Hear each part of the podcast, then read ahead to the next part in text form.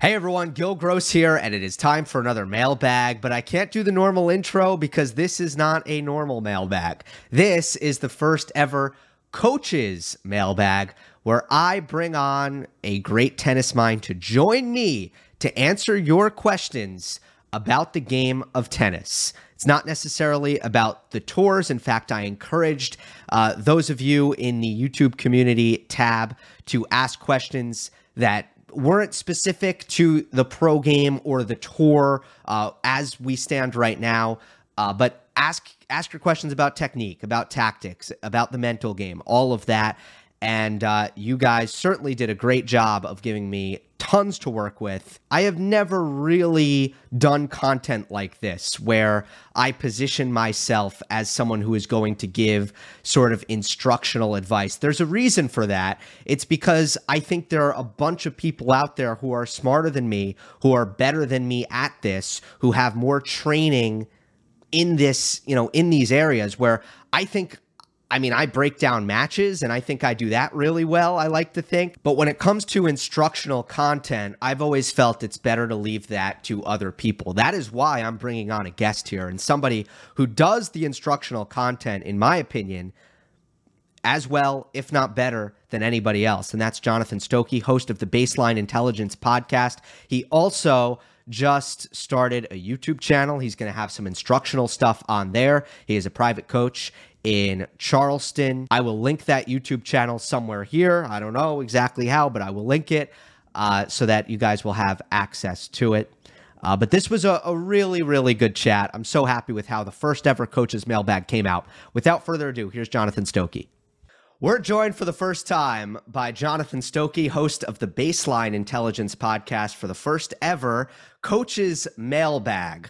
Very excited to do this and and you are just the perfect guest to start this off because I've been enjoying your podcast for a while where you bring on great uh, coaches and great tennis minds in general. And at the end of of most of the interviews you go to Instagram and ask and uh, take some questions from some of your listeners so uh, you know you know what you're doing here is the, and that's that's why you're a perfect first guest I was telling you before, it's it's like cheating when you when you ask your audience to figure out all the great questions that you can ask. It's like I, I don't have to do anything. I can just get a good guest on the show. They ask great questions, and then the guest guest gives a great answer. So super easy on my end. Well, you also clearly bring so much to the table on your own when it comes to uh, tennis insights. So excited to get into this, and also you get to draw from a lot of the great minds that you have interviewed over the years on Baseline Intelligence. So um, thanks for coming on. Let's get into it. Right. Uh, this first question is not a creative one, but it is probably one that I see among the most when it comes to the intersection of what we're seeing in the pro game and how that affects development and and what uh, recreational players, especially younger players, are doing, and it has to do with the one-handed backhand. Uh, it comes from Bruno.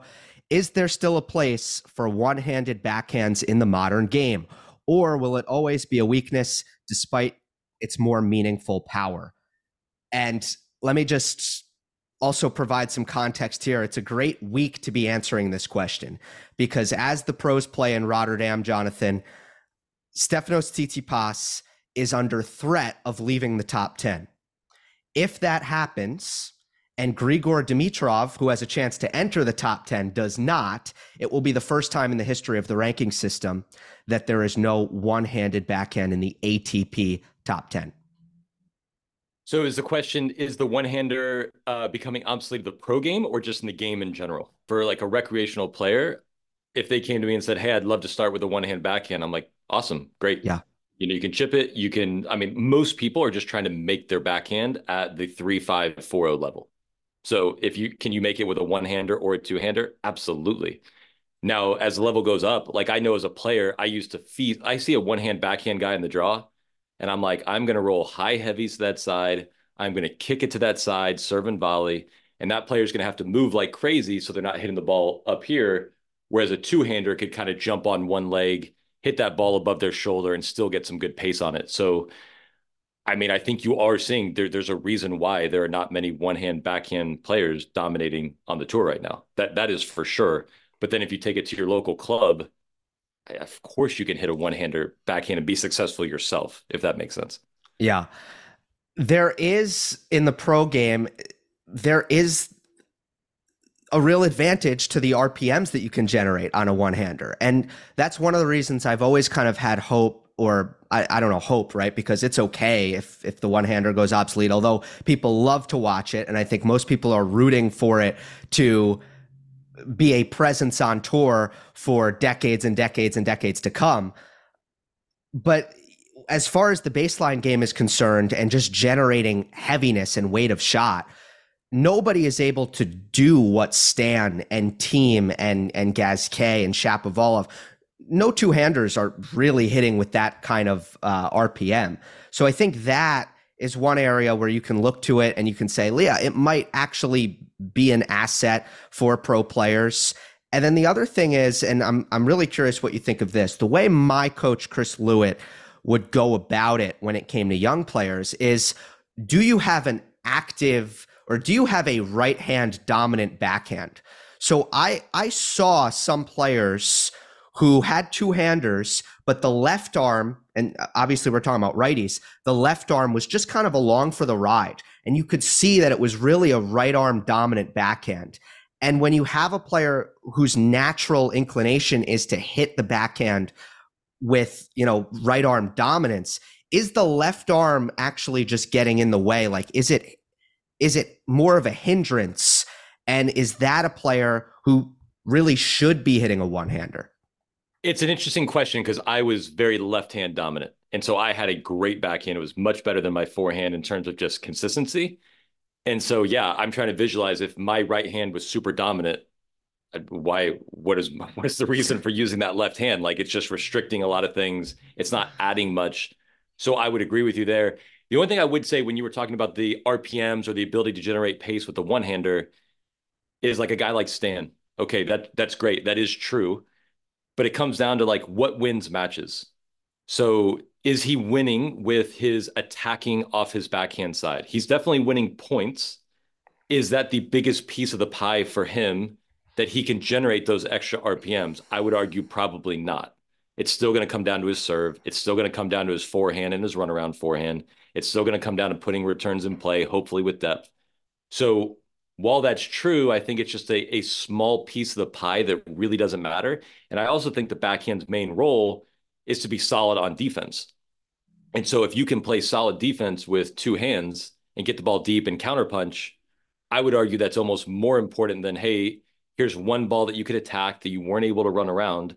And this is where it'd be nice if we got more speed. I just don't think that situation comes up enough to kind of make up for those pros and cons on the one hander. Yeah, that's such a good point. I had the chance to interview Stan at the US Open. I asked him if you have an attackable ball, do you prefer it on your forehand or your backhand? And he gave the answer that I expected. He said, I, would rather the ball on my forehand. I, I open up angles better on that side. And especially inside the court, I'm much more comfortable finishing with the forehand. And we're talking about probably the best offensive one hander in the history of the game. Um, that's a great point. All right, let's go to a question that's kind of similar, but it, it got a lot of likes, and it's another topical one because there was a viral video recently of uh, a player named Teodor Davidov, who's a 13 year old, and he plays with two forehands. So this next one is from Paul.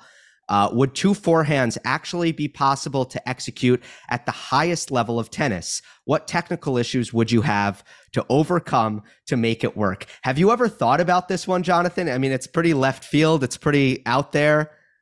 Yeah, I mean, I think about everything. I, I, I love it. um, to answer first, to answer the question, I, I say yes, it's possible. A big reason why you haven't seen it is because how many people start practicing that from the age of 10 or 11 or whenever Teodor would have to start or whenever you would have to start to actually have that be an option. So the sample size is so small that pot of people who actually would practice it do we know if that would hold up? Like right now almost everybody has a one hand forehand and a two hand backhand. So we know that can work, but there's hundreds of thousands of great juniors who are using those strokes.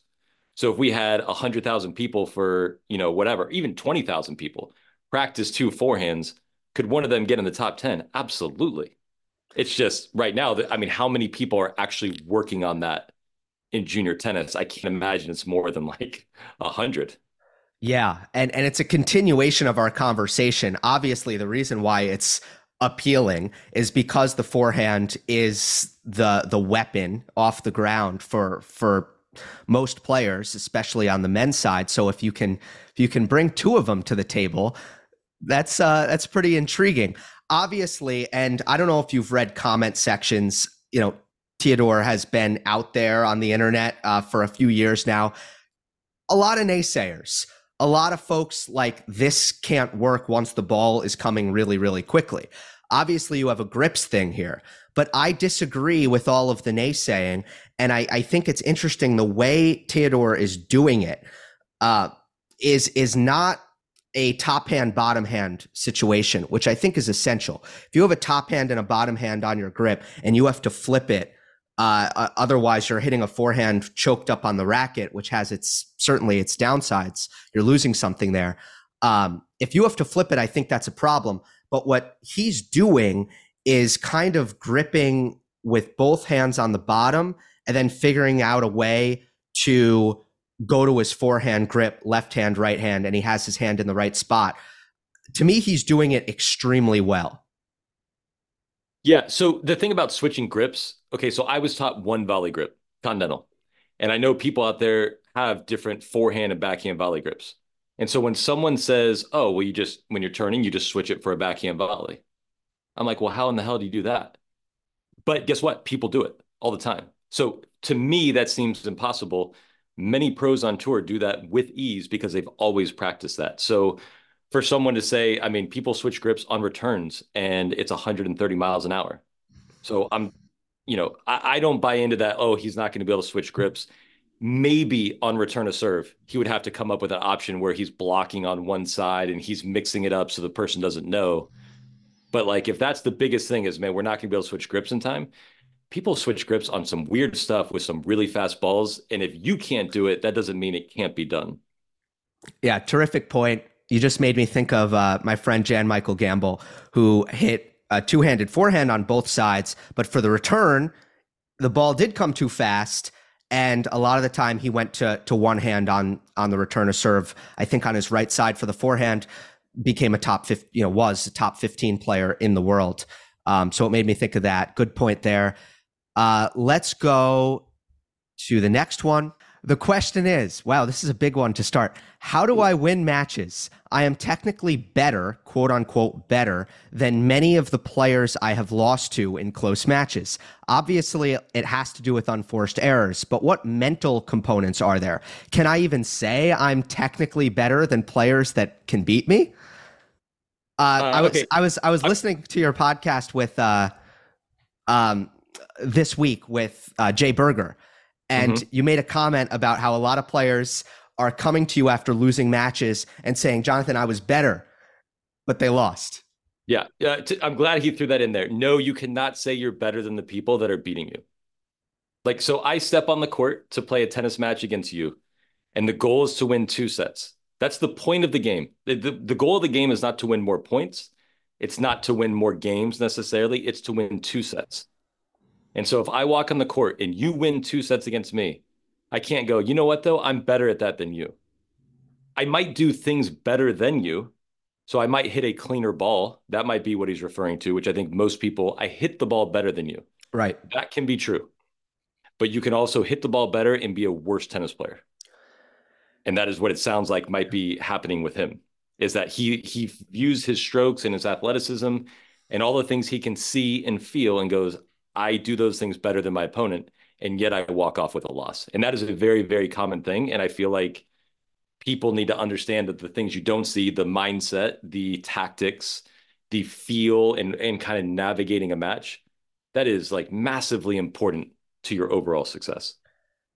Yeah, hundred uh, percent. So I guess the advice that I would give to this person it probably starts with with ego to be honest. And i think it's been a long time since i read winning ugly the brad gilbert book but i think he had a chapter in there about beating pushers.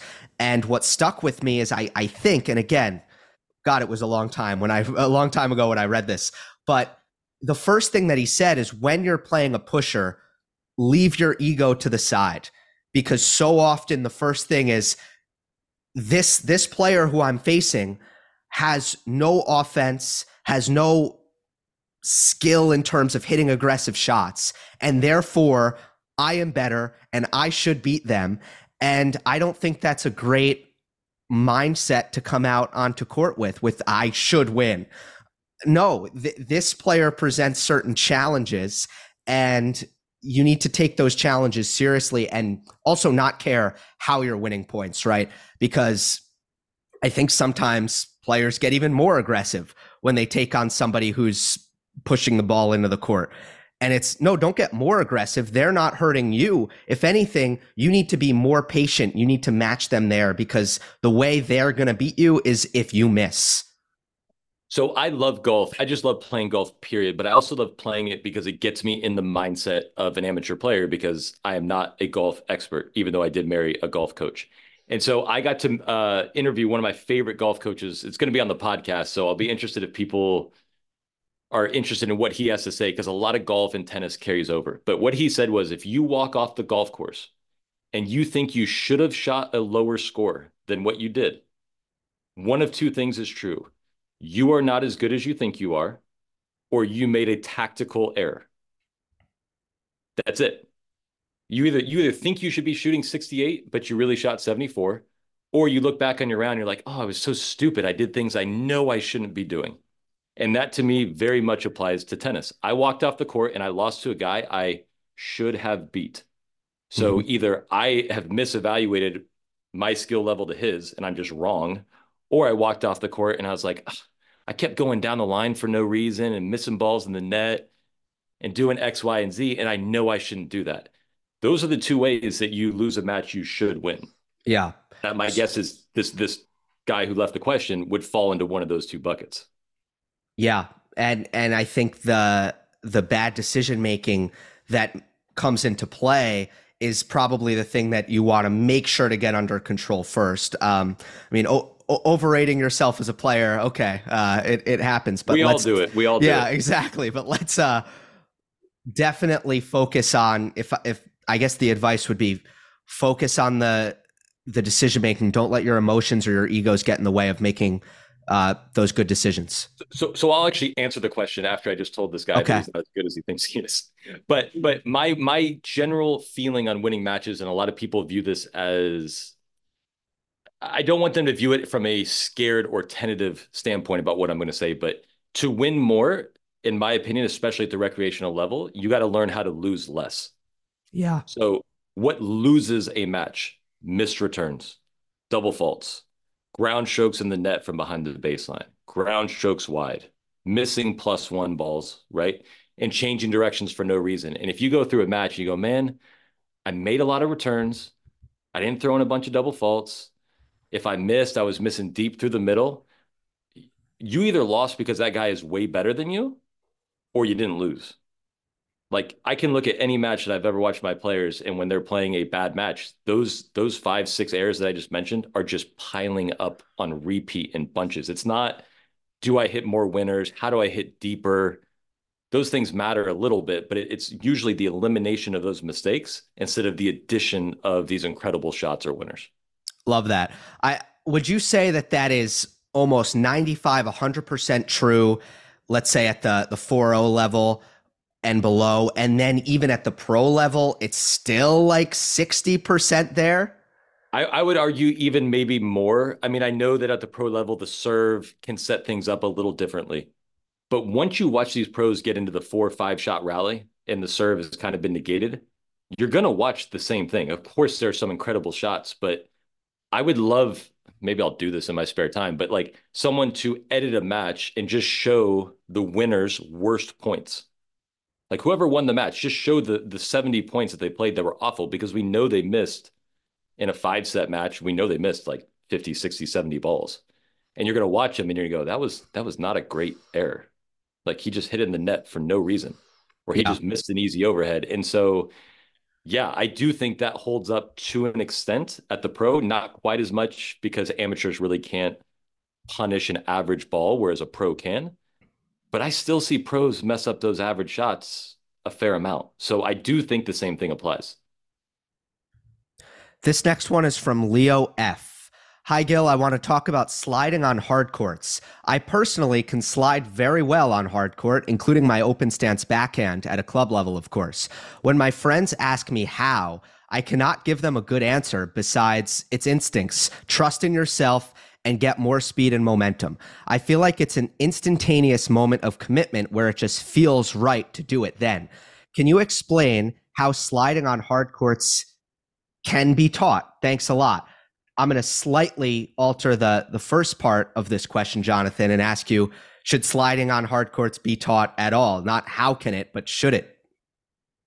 It's a great question. I, I was to answer the question. No, I cannot tell you how to teach that because as a player, I could always slide on my right foot on a hard court, but I couldn't slide off my left. So he's talking about an open stance backhand, like you always see Djokovic doing it that just feels I can actually see my ACL snapping in half when I visualize myself sliding on my left.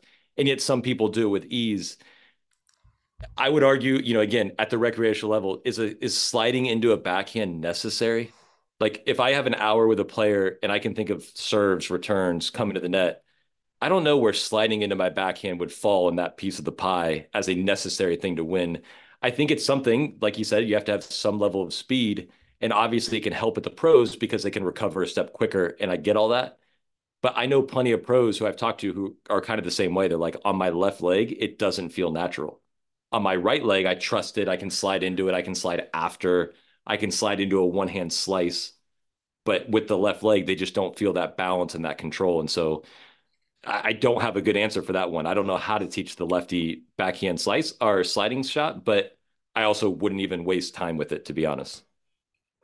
Yeah, and I'm I'm right there with you. I don't slide on hard court. Uh, it's it's scary to me. A lot of pros don't do it. I will say, watching Jannik Sinner, especially in the last five six months, do I think at the highest level possible is there something to be said for the ability to do it? Yeah, and I don't know if it's been. I don't know if enough attention honestly has been put onto Sinner's ability to do this because the the frequency at which he's sliding on the hard courts when he's on the run to me is higher than Djokovic. And Novak has gotten a lot of publicity for it, especially because he does bring those highlight reel open stance backhands. And I would say maybe it might be his his signature shot singularly. But a lot there's subtleties to the way Sinner is doing it almost like point in and point out when he's moving into the corners. And to me, it's probably given him a fraction of a second on every single recovery. And the body control and the balance when he's actually having to hit the shot is exceptional. So, uh, yeah, I think if you have that ability, it's awesome. But what percent of players on this planet are really going to be able to do that? Right. And the only other thing I'd say is it's it's similar ish to how you would slide on a clay court. So if I go out wide for an open stance backhand, and I got a lot of weight over my leg. I'm not going to be sliding. My foot's just going to get stuck in the ground, right? I've got all the weight on the toe. So it's a similar idea. It's just in my mind that doesn't compute. It doesn't make sense. And so I approach that very tentatively.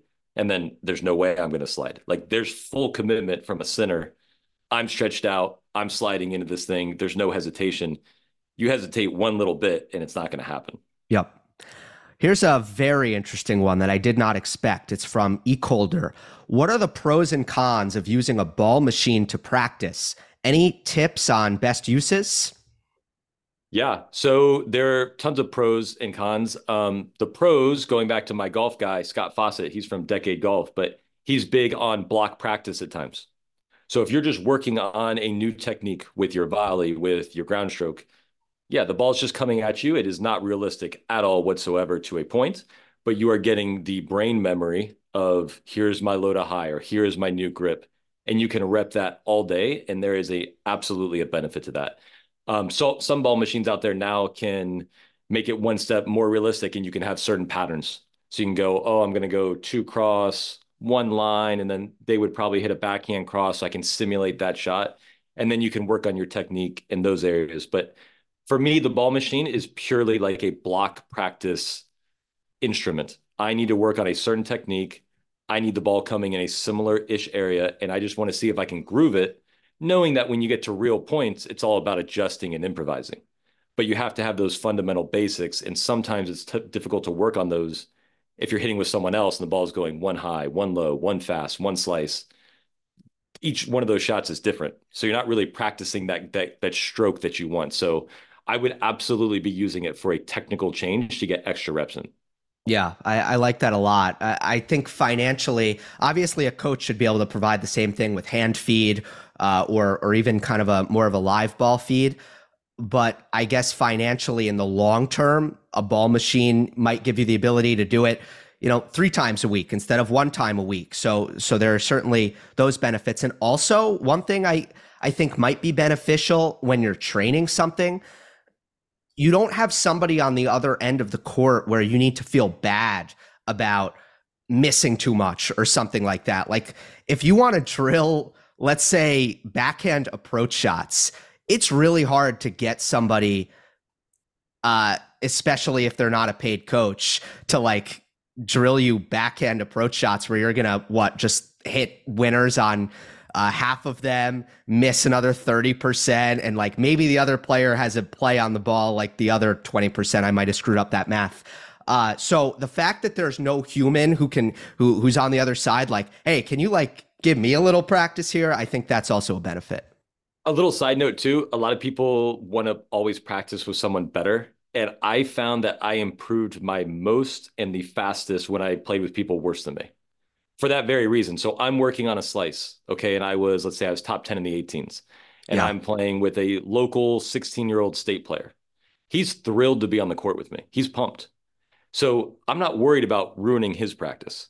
He's like, "Oh, he's all excited to be there with me." So I can work on my slice and if I hit a bad one or two, whatever. He he doesn't care. He's he's happy to be on the court. If I was working on my slice with someone way better than me, I wouldn't be able to do it because I, I do I want to make sure their practice is good. I want them to hit with me more, and that's not really conducive to working on the skills. So that's another thing. If you don't have a ball machine, I'd call up someone who's a level below you and be like, "Hey, do you want to go hit in practice? I want to work on some backhands cross or whatever," and they're going to say yes because because most people want to hit with that someone who's better, and then you can kind of work on that live ball. So that would kind of be the next addition to the ball machine. Mm-hmm. Use people who are a little lower than you as a, as a way to practice as well. I uh I got a ball machine for a birthday gift when I was younger. I don't think I used it enough for it to uh, ultimately make sense.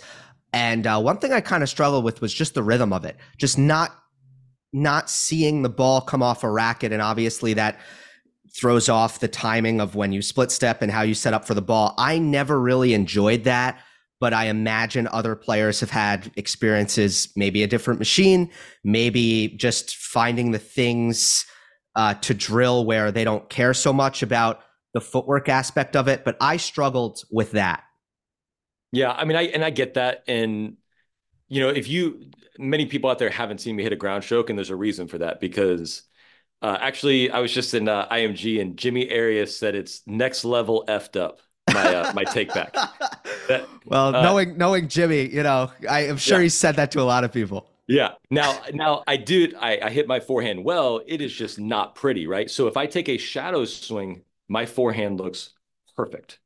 If a ball is moving at me faster than one miles an hour, I can't make that same swing. And so that's where even a ball machine where it's not realistic and my timing on the split might be different, that's where if I really wanted to go change my forehand take back right now, it would really help me to have a ball moving. And then I can see if I can take that racket back high. Whereas I can shadow swing that all day, but the second a live bullet comes my way, I take it back straight and flat. So, yes, I see what you're saying. For footwork, it's a very awkward thing, but for just the technical side, I still think it could be a huge benefit. Okay, here's one that plays off of that because it's about technique, especially funky looking technique. It comes from Tsugumi.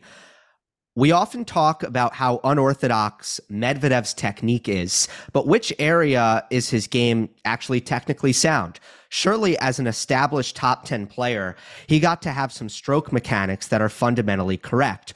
Or is it this unorthodox playing style and work ethic that made him stay at the top for this long? I, I wonder sometimes, Jonathan, if the hyper fixation with technique when it comes to watching pros is on the take back and the follow through. And a lot in between that might get lost. And I, I wonder just in between the take back and the follow through, how much of what Medvedev is doing is completely normal. Well, I mean, we know it's normal because look how well he hits the ball. I mean, it, it's all the same. So I think Agassi called it like the 12 inches of truth. It was like the six inches behind the ball and the six inches past. I guarantee you on Medvedev's forehand and backhand, he is swinging slightly low to high at a minimum. He's reaching contact. He's either vertical or slightly closed. And then he's going on a low to high path. Now, if he takes his racket back funky, okay, like that could make it more difficult to get into that position. But if he can get there, great. I mean, if you saw my take back, you would think I'm a public park recreational, have never played tennis before. I can hit a really good forehand even still because I swing low to high and I get my racket vertical. I do it in a very inefficient way. So I think it was Andy Fitzel. This is a video podcast, right? Yes. He said, like he said, oh, you can scratch your left ear this way, or you can scratch it like this. okay. I got the I scratched the itch both times. That's so good. One of them looks pretty easy to do. And so Medvedev might be doing things that you'd go, man, it'd be a lot, he'd make his life a lot easier if he just took it back like this. Okay, that's true. But that moment of truth at impact, he's right on the money. And that's mm-hmm. why he never misses and he's lacing ground strokes. So he's balanced. He's getting the ball in the right spot. He's swinging low to high. His racket's vertical. We see all different types of grips, all different types of takebacks, even the serve, which is the thing you control the most. I see different toss heights. I see different windups, and they all can hit great balls. So there's no one correct way to do it. But if you watch these people, they do have the same fundamentals. What about the follow through aspect of it. There was a viral clip at the Australian Open where Medvedev ended up, you know, windshield wiper like this. And then oftentimes I see him do the I, I don't even know what to call it. It's almost like the you're you're teaching beginners and you you show them how to follow through and you say go go above the opposite shoulder like here like you're scratching your back or something and then in reality none of the pros follow through there. Almost everyone follows through on their shoulder, sometimes even lower, and sometimes Medvedev is really like wrapping his uh, his elbow around his neck like he's going to choke himself. Um, how much like when you've spoken to coaches and and in your own experience when it comes to technique, how do you how do you reckon with the concept of a follow through considering you've already hit the ball? Well, let me ask you a question first. For you, how important do you think a follow through is? Or, or why is it important? Why do why is a follow through important?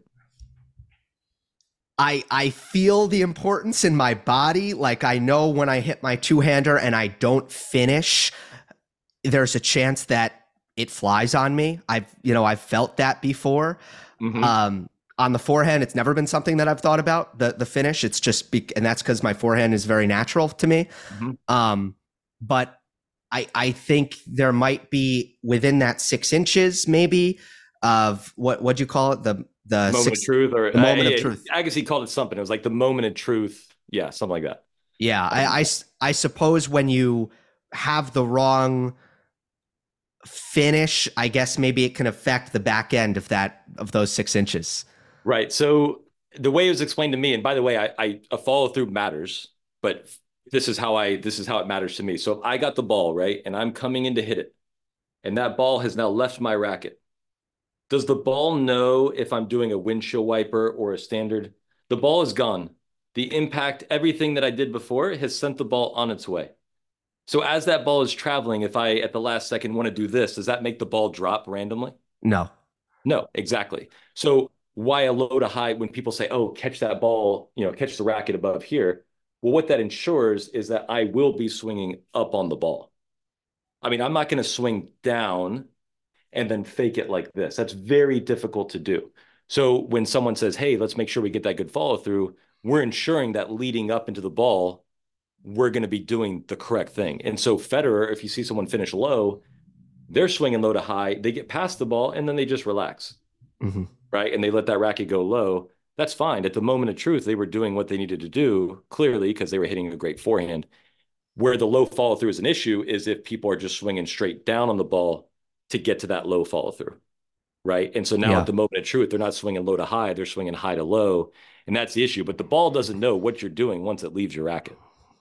So it those, those late buggy whips, that could be because he's late. That could be because he's nervous. That could be because he's just always done it and it's his flair. But it really isn't having an impact on the ball once he struck it. Yeah, that makes perfect sense. Uh, while we're on the Medvedev topic, let's go to this one. Love Medvedev. How can some people be jacked and some people be Medvedev, but hit the ball at a comparable rate of speed? I'm sure this is a question you get. It's it's one of the most mystifying and also essential questions in tennis, which is where does power come from? But from a very young age, I noticed as a as a smaller kid, um, oh wow, this is a sport where you don't have to be a giant and you can still have enough power. And I didn't feel that way when I was playing baseball, Jonathan, and I could only hit a single and my my buddies were hitting dingers and doubles. I just didn't feel that way. But in tennis, mm-hmm. you, you have the access to that power. So where where would you say the power comes from? How can you look like Medvedev and hit big, or how could you be uh, the the guy who spends two hours lifting and then goes onto the court and they don't they don't hit big? So I was just visiting uh, Jessie Pegula down in Florida. I was there with her, her for a week, and I hadn't seen her hit up close in a long time, and she was absolutely destroying the ball. And she is not big and she is strong, but it's you know she's not some you know muscle goon where you go, no, I can totally understand why she rips it. There's a technique and a timing, right? So she is hitting that sixth or seventh string from the top of the racket right in the sweet spot every time. If you swing really fast and hit it four strings off the sweet spot, it's not going to come off with any ball speed. It's just not. And if your racket face is open, well, you're not going to swing fast instinctively because that ball is going to go over the back fence, right? So there is that moment of truth of having your racket vertical and making sure you're swinging low to high that gives you the freedom to accelerate. For me, I think about having loose hands, right? So I'm rotating in the ball, but my hands are loose. When people are tight and they're trying to control their shots, you can't swing fast when you're tight. So it does all go together to go together. Obviously, you have rotation. Obviously, you can use your legs. But for me, the cleanliness of the strike is the most important thing because that's where you see people swinging so smooth, but the ball jumps off the racket because they're getting everything out of their motion versus people who are swinging out of their shoes, but it's inefficient. It's just a lot of wasted energy. The timing is perfect. The kinetic chain is efficient and it's there, and you're using your big muscles. Uh, a word I've been hearing a ton recently is elasticity. Oh, that person, their swing is elastic. Uh, there's a, a, certain stretchiness to it. And um, I I like that word, but I don't know how well I can explain what that word means. Wh- where are you on elasticity? Right when you said it, I was just like, oh, so loose. Yeah. Like that. That's how I. If you're loose, I mean, yeah, you get that little whip. Depending on where you are, you'll get lag, whatever it might be. When you're rigid, I mean, it's just robotic. There's there's not going to be any elasticity. So the more relaxed you are with your upper body, the more relaxed you are with your hands, and just kind of let it happen you're going to have that elasticity, that racket speed, and then hopefully your technique is good enough so that when you're relaxed, your racket's getting the right position and not like strings wide open or something like that. But yeah, you say that word and I just heard loose. Right. And, and maybe also a, a level of continuity in your technique. Because if it stops, I think it's also hard to be elastic. And when you have the continuity, you you build certain momentums, I would say, within the technique. Like I think on a serve, I see a lot of players with huge serves getting a lot of momentum into their racket drop. And it probably gives them an ability to, to just go back a little bit further and almost that back scratch moment where you're about to accelerate up um, into the ball, but in, in, that moment your your racket head is facing completely down towards the court. Um, like if you stop at the trophy position like a statue you're likely not going to be able to get as violent a racket drop as if you are like Ben Shelton or Chris Eubanks and you're flowing through that trophy position into your racket drop. Fair to say? Okay, so I I will I will not hijack your podcast and talk about the lower first serve toss, but that's exactly why only tossing a little higher than you need to reach is ideal because if I ask you to swing as fast as you can on a serve, you'll be relaxed and you will do a continuous motion without a ball, without a ball. Mm-hmm. If I ask you to shadow a forehand and go swing as fast as you can, there's not going to be some huge pause anywhere. You're going to take it back and you're going to rip. And you go, cool, that that that's how you swing your fastest. You instinctively know that. So why do people pause? Well, on their serve, they pause because they toss really high. There's no other reason. They, they're used to it. And so they think they like it because of that, but there's no other reason. And if you can learn how to time your take back so it's smooth and let gravity work on a ground stroke, that's how you can time it. But that continuous motion is huge. Once you stop your momentum, you're starting from scratch again, which is not ideal. Yeah. Unless you're Arthur uh, Cazaux. That's the guy who uh, I've been talking about his serve and how it goes 140 and he's not tall and he's not very fluid. It's unbelievable. Well, the thing is too, again, watching pros because I do this with golf. My wife coach golf, and it's like I can find an, ex- uh, an exception to every rule. Yeah. I mean, is it Delbonis who tosses it like 50 feet in the air? The lefty. His serve isn't a good example of a good pro serve, but yes. Right, exactly, exactly. But but people go, well, yeah. I mean, he he serves, he hits aces at the pro level, and look at what he. I mean, uh, he does it, or Delpo tossed high, or whatever. Yeah. You can find a ton of people who do everything, mm-hmm. and that doesn't make it the best way. They can still be great players like we've talked about Medvedev, I'm sure there are some things if he could improve just right now magically, he would. But it might be a little too late to work on some crazy technical things. So, yeah, th- there are exceptions to every rule, and the people who like to continue doing what they're doing will find those exceptions and go, "That is why I'm not going to change," and that is why they will stay the same level. Love it. All right, uh, let's go to a question about elite player weaknesses from Alex hey, yo, why is it that some players can have elite level aspects of their game and then have another aspect of their game that is a couple of steps below this with seemingly limited ability to improve upon these poorer aspects? Is this technique, training, natural talent, uh, or for some things above others, mental or something else? This is a this is a fascinating question. I think a lot of people wonder about this. It's essentially, and I think it's in other sports too. How can you be a pro? You do all of these things great but I don't know, your Matteo Berrettini, your your two hander just isn't there. Uh, how does that happen? Why aren't you able to fix those things? It's a big philosophical question, I would yeah. say. Yeah, I mean, it's like, I mean, if if you could be good at chess, why can't you be good at other strategical games? Like the backhand is a totally different shot than a forehand, and some things make sense when you know when you hear something in your mind. Some things make more sense than others. You know, mm-hmm. like if you talk to me about drop volleys, I mean, I, I had an my slice lob. I mean, I'll never, I will always put a slice lob a yard from the baseline until I die. I still have that. That makes total sense to me. Okay. But taking my racket up high on a forehand doesn't make sense in my mind. I can't see the picture. And I've wondered this too, because I go, I'm a great athlete. I, I mean, I played in the US Open when I was 17 and I can't take my racket back high on a forehand. I mean, there are millions of people who can do this, and I can't. I struggle. That's just something that doesn't add up for me.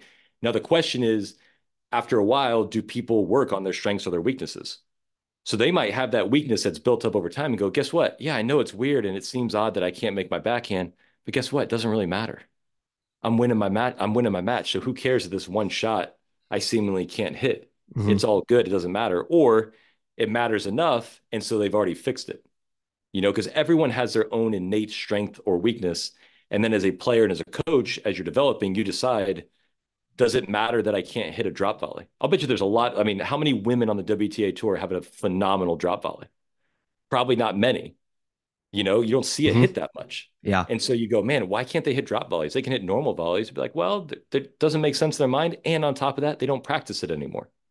So I think it's a mixture of those two, but to me, it's totally understandable. I mean, a backhand and a forehand volley have nothing in common besides yeah. I'm holding a racket. So it's all all unique to the player. The other thing I'd add to that is you take any weakness in the pro game pretty much like we can even take a famous one and say Ernest Gulbis's forehand. Or even at a, a much I, would say higher level, like this is a better weakness, but Tsitsipas's backhand, which is heavily scrutinized. If you take a normal sample of of tennis players, this is Gulbis's forehand is awesome. Tsitsipas's backhand is awesome, right? It's not as if they're doing these things at sub professional levels, but you are comparing them to the best forehands in the world, the best backhands in the world. They're at the pro level. So I think the way, one of the ways to explain how these incredible athletes and incredible players have these weaknesses that they can never solve is well they there's an extent to which their weaknesses they are still great at these things, but they're truly going up against the cream of the crop. And that is when they look weak. Is that yeah, fair? And yeah, oh yeah. And and also, like I said, you're just getting up into like how the brain works. So like Patrick Mahomes, right? He just won the Super Bowl. Is he equally as great at every throw on the football field? Five yard screen, 10 yard out, 50 yard bomb. He has something he's better at. Mm-hmm. And again, his weakness might not look that big compared to someone else's, but yeah, I, I I don't stress if something with my own game, and I don't feel weird when I watch a pro and go, God, like how do they not, how do they not hit that? Their their weakest shot on the pro level is still damn good. It just might not be as good as their best shot. And by like, if we don't have this, then what's the other answer? That every aspect of everyone's game would be exactly the same. Mm-hmm. You serve just as good as you hit your forehand, just as good as you hit your backhand, and that is your level. Everybody has something they do great. Everything has, has something they need to hide and that is just the normal flow of sports for sure. NBA players get this a lot with free throws, where everyone's like, "How do you not make a free throw?" Well, be- they're six nine and they dunk on people, so they can miss free throws.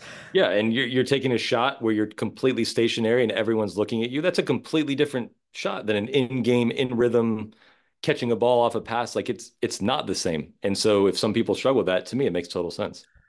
Last one. This is a little bit more granular, less uh, philosophical. Comes from ta- uh, Trailer. Thought it was Taylor, but it says Trailer. Hello, Mr. Gross. Why has Djokovic become almost known to hit slice second serves to forehands instead of the more common kick to the backhand? Also, uh, Okay, I'm actually going to skip the second part of this one. I want to I want to talk about that. That that's really interesting to me. Just the Djokovic. I'll answer the question. The reason he's become known for that is because that is the second serve he's hitting uh, more so than the kick to the backhand. It's something that I've covered a lot. What is your view on the the second serve? Like, is there because traditionally, and especially when I was getting coached, it was look, you got to hit a kick serve to the backhand. Like that's your second serve uh, if you're playing a righty and um, I'm seeing more and more pros. Sinner and Djokovic, I think, are are up there. Although Sinner has a pretty good kicker, Djokovic has a pretty good kicker too. A lot of them are are choosing to slice and choosing to slice into the forehand. What do you make of that? I mean, obviously, if you attack a forehand, if you hit a little bit of a bigger serve and it goes to the forehand, you might get some more free points. Yeah. If you kick it to the backhand body, guys can easily run around that anyway. So it's still going to be a forehand a fair amount of times. I think if you ask any returner who was going to attack a second serve and said, What do you not want the server to do? Okay.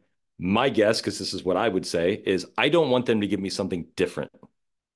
I want to know what's coming. I want to know it's a kicker to the back. If, if it's a great serve, I just want to know because I can plan for it.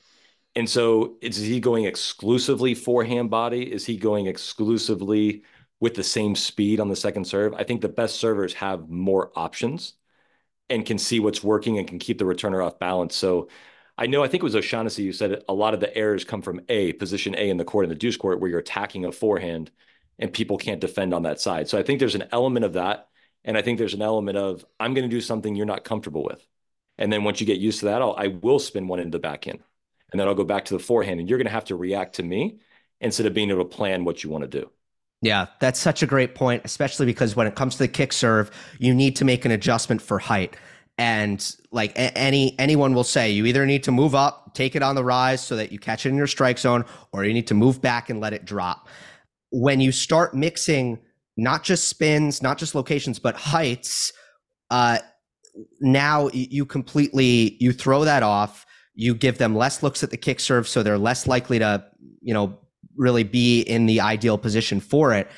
And uh, the other thing that I also think has to do with height, when it comes to the slice serve, if you can hit it consistently as your second serve and get the ball to stay low, that is such a great way to be unattackable at at any level. Is to just keep the ball low, and it's it's something that I I harp on a lot when I'm analyzing because I think the battle of heights in the pro game is actually one of the essential battles that these guys are fighting.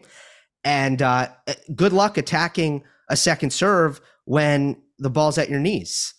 Yep. And it, it, like you said earlier, the fascination with the kick serve, because a lot of people come to me and I say, I want to learn that. And I'm like, okay, I can, I can try to help you that. What, why do you want to learn a kick serve? And there's really not a great reason other than it's like people kind of thought that what you're supposed to do on a second serve kick. Like I had topspin, but I would say I had more like slice topspin on my serve. So I can yeah. hit it really fast. And it would kind of leak in this way. And I go, does it really matter if it's leaking into their body or if it's extended a foot away? I mean, is that really such a monumental difference? Sure, for certain players, maybe, but like I, I don't personally subscribe to the philosophy of like the kick serve is like this incredible thing. To me, it's variety. And we've already spoken about Medvedev.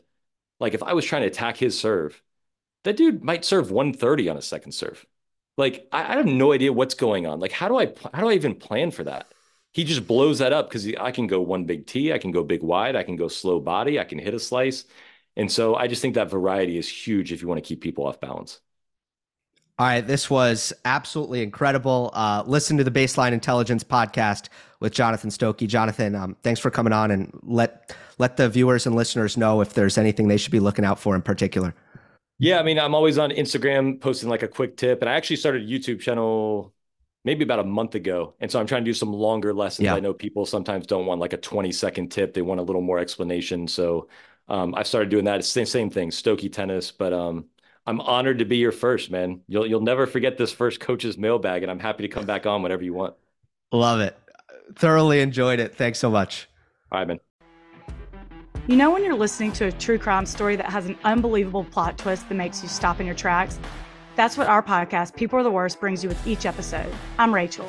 And I'm Rebecca. We're identical twins who love true crime cases that make you say, didn't see that coming, and we hate the people responsible for them. Listen to People Are the Worst now on Apple, Spotify, or wherever you get your podcasts.